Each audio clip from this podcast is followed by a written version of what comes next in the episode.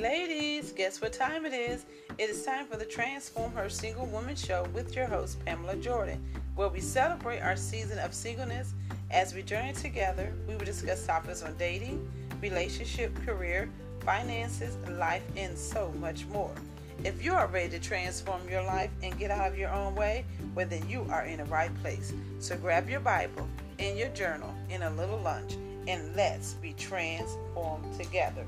Now let's get on with our show. Hello, hello, everyone. Hope you guys got your Bible, your journal, and your lunch so we can get on down to our show for today. We've been talking about the single woman and the fruit of the Spirit probably the last month or two. It's been our little series here to open it up and dissect it a little bit. So we are down to our last fruit, you guys. We've made it through all of the fruit. And if you want to catch up on all the rest of the fruit, you can catch us on um, Spotify, on our podcast on Spotify. And you can catch us on the Transform Her Single Woman show on Spotify. And you can get all of the fruit that we have been discussing and learn more and study more. All right, so we finally made it to our last fruit. I know it's love, and love is the first fruit, but I wanted to make it last because it is something that we all need, and that we all need to give, and that we all want to receive, and it is just that big old word that we hear it so much, so many times. So I figure we end it with some love, showing some love um, out there to everyone. So love, love, love, love, love, love. You know, what is love? Love is an action. So that is what is so important. And, you know, most of you, if we know what love is and what love is not. But um, it is something, it is just it's an action. It's something that we give, that we have to show. Love encompasses a range of strong and positive emotional and mental states, from the most subliminal virtue of good habits, the deepest interpersonal affections, and to the simplest of pleasure. That is what, what Wikipedia says. Um, that love is. But what I want to talk about, I want to talk about four of the Greek words that has to do with love. There's four um, words um, that the Greek use and that describes what love is. And, and we're going to jump into each one if time permits and to share what they are. All right. Now, they're in Greek words. I may pronounce them wrong. Forgive me if I do. But I wanted to share that with you. But first, I want to go to First John, the fourth chapter, verses 7 through 8. As you know, we got a couple of scriptures to go through, so we're going to try to make it quickly. And this is talking about God's love. You know, what is love? Love is God. God is love. So First Corinthians, John, the fourth chapter, verse 7 8. And I'm reading from the King James Version. It says, Beloved, let us love one another, for love is of God. And everyone that loveth is born of God and knoweth God. He that loveth not, knoweth not, knoweth not God, for God is love. So what is love? God is love. He is love. He's love. I mean, it's just as simple as that. There's no other way to say it. That He is love, and it's in the Bible's telling us and commanding us and let us know. Let us love one another, for love is God. That's what God is. That is our duty as Christians, as believers of God, as ambassadors of Christ is to show and express love. So, why is there so much negativity going on in the body of Christ? Why is there so much anger and hatred in the body of Christ? Why is there so much jealousy, envy, and strife in the body of Christ? If we are followers of Christ and we are ambassadors of Christ and we say we are Christ, we say we are the walking word, we say that we are the word because that is what the word is. Why aren't we showing love to one another? Not talking about just showing love to people in the world, but what is going on? Why are we not showing love with one another in the body of Christ? God's command us to do that. We'll show love to the people in the world more than we would show love to the people in the body of Christ. We would show love to people that don't believe in Christ, that that don't have nothing to do with Christ. We will give them more love than we give our, the believers in Christ. That's a problem. That's the issue because God is love. So sometimes we got to step back and look in the mirror and check ourselves out and say, Am I loving the way God is saying love? I'm not perfect, but am I just doing that fruit of the Spirit? Because these are fruit that are in us that we have that we are supposed to be living in doing. And this is why we did the series to kind of go over them to get a better understanding. We've read these fruits since we were kids in Sunday school. We've heard about the fruit of the Spirit. We've delved into it, but have we really applied them to our lives? How we have we really allowed them to manifest themselves in our lives? Each one of you that is a believer of Christ, an ambassador of Christ, a child of God, have these fruits within them. But we have to cultivate them. We have to allow God to cultivate them and grow them because they're there. But are we using them? So the fruit of love is so important. And Bible says without love, it profits you nothing. You need love. Where is the love? So if God is love, we are supposed to be having love and walking in love. So the first word I want to go to, we're going to go to Romans, the 12th chapter, um, verses 10 and I'm going to be reading the King James Version again. And this love is called Stor Storge. Storge um, is this the love. This is one of the loves, and this is a Greek word, Storge. Okay, is the love. In Romans 12 and 10 is going to going to talk about a little bit. But what that is, that is love of an affection. It means love of an of affection, and love of affection relates to family love, um, loving with affection, parent, parents loving their kids, kids loving their parents. That is what this type of love is. It's showing affection. It's showing affection to those that are in your home, in your relatives, in your family. So Romans 12 and 10 says, Be kindly affection one to another with brotherly love and honor, preferring one another. And we know the state um, city of Philadelphia, they call that the state of brotherly love. And it's not brotherly love they're dealing with men and men, but it's brotherly love between all people, that we all love each other.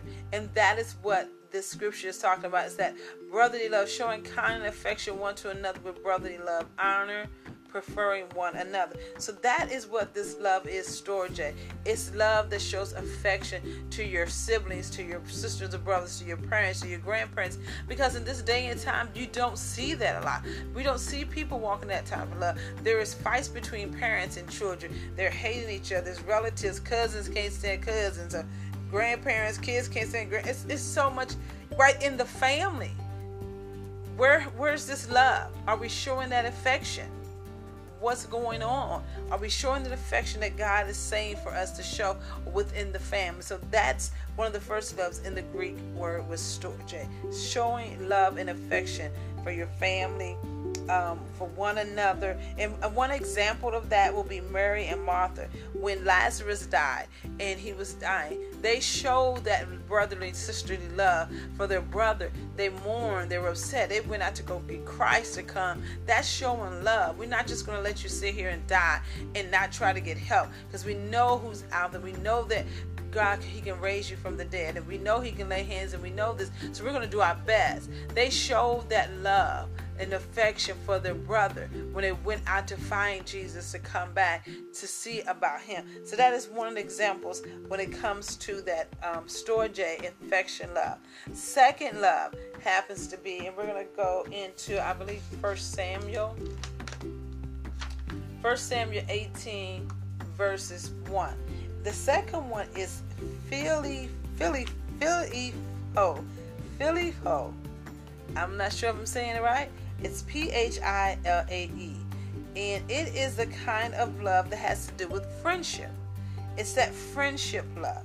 And that is so important um, to have. That's the kind of love, mean a strong affection between friends, a bond, a bond that can connect communities together, families together. It's that friendship love. And, and one of the examples I wanted to share, and I thought it just is one of my stories that it just shows a good example of a friendship love, is First Samuel 18, verse 1. It's Jonathan and David. And it came to pass when he had made an end of speaking unto Saul that the soul of Jonathan was knit with the soul of David, and Jonathan loved him as his own soul.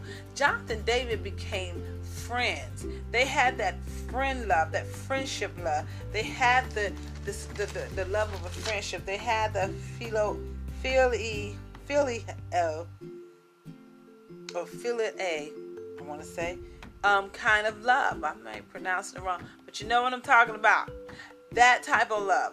They had that friendship love, and that was so important with Jonathan and David. After all that um, Saul did to David, that Jonathan and David were so knit together as friends and friendship and love. It was a strong bond. Even Saul couldn't break the bond. He got jealous of the bond that they have. They have this. So many of you out there, you have that kind of relationship with someone. You have that friendship bond. You have someone you've been friends with since you were kids. That that is so important to have. You know, you have your best friend, your BFF, your homegirl, your your hangout partner. You know, those that is what that friendship is about. That is what that love is about. It's that love of friends, of your best friend, and having that person and you guys are knitted together. So that is that's one of the loves that we need to have is a friendship love. It's that type of friendship, love. being lovable, being approachable, allow people to approach you and be your friend. Show that type of love, okay? Next one, we're to go to Songs of Song, Songs of Solomon. My tongue is getting twigged because we're talking so much. Son of Solomon, first chapter, verses 2 through 4, and it's the King James, King James Version also. This one we all know is Eros, which is romance. This is the romantic love. And I wanted to read it out of Solomon. All right, Solomon, and it reads, and there's so many other verses of Solomon we can read, but I wanted to share this one. It says, Let him kiss me with the kisses of his mouth, for thy love is better than wine. Because of the Savior of thy good ointments, thy name is as ointment. Pure poured forth, therefore do the virgins love thee. Draw me, we will run after thee. The king hath brought me into his chambers. We will be glad and rejoice in thee. We will remember thy love more than wine, the upright love of thee. Now, Songs of Solomon have a lot of um, poems and love poems and stuff like that, and that is why I wanted to bring that up because it has a lot of romantic stuff. In in, I mean, the Bible does talk about romance, guys, um, this Greek word is described as a romantic or sexual love. So even in Psalms of Solomon, where you can find examples of this type of love, of eros love, in the book of Sol- um, Solomon, because it talks about that romantic love, and the this is the romantic love that is between a husband and a wife. So let's make sure we got that clear. It's with proper boundaries. This is between the husband and wife that romantic kind of love that you need to have for your wife, that you need to have for your husband.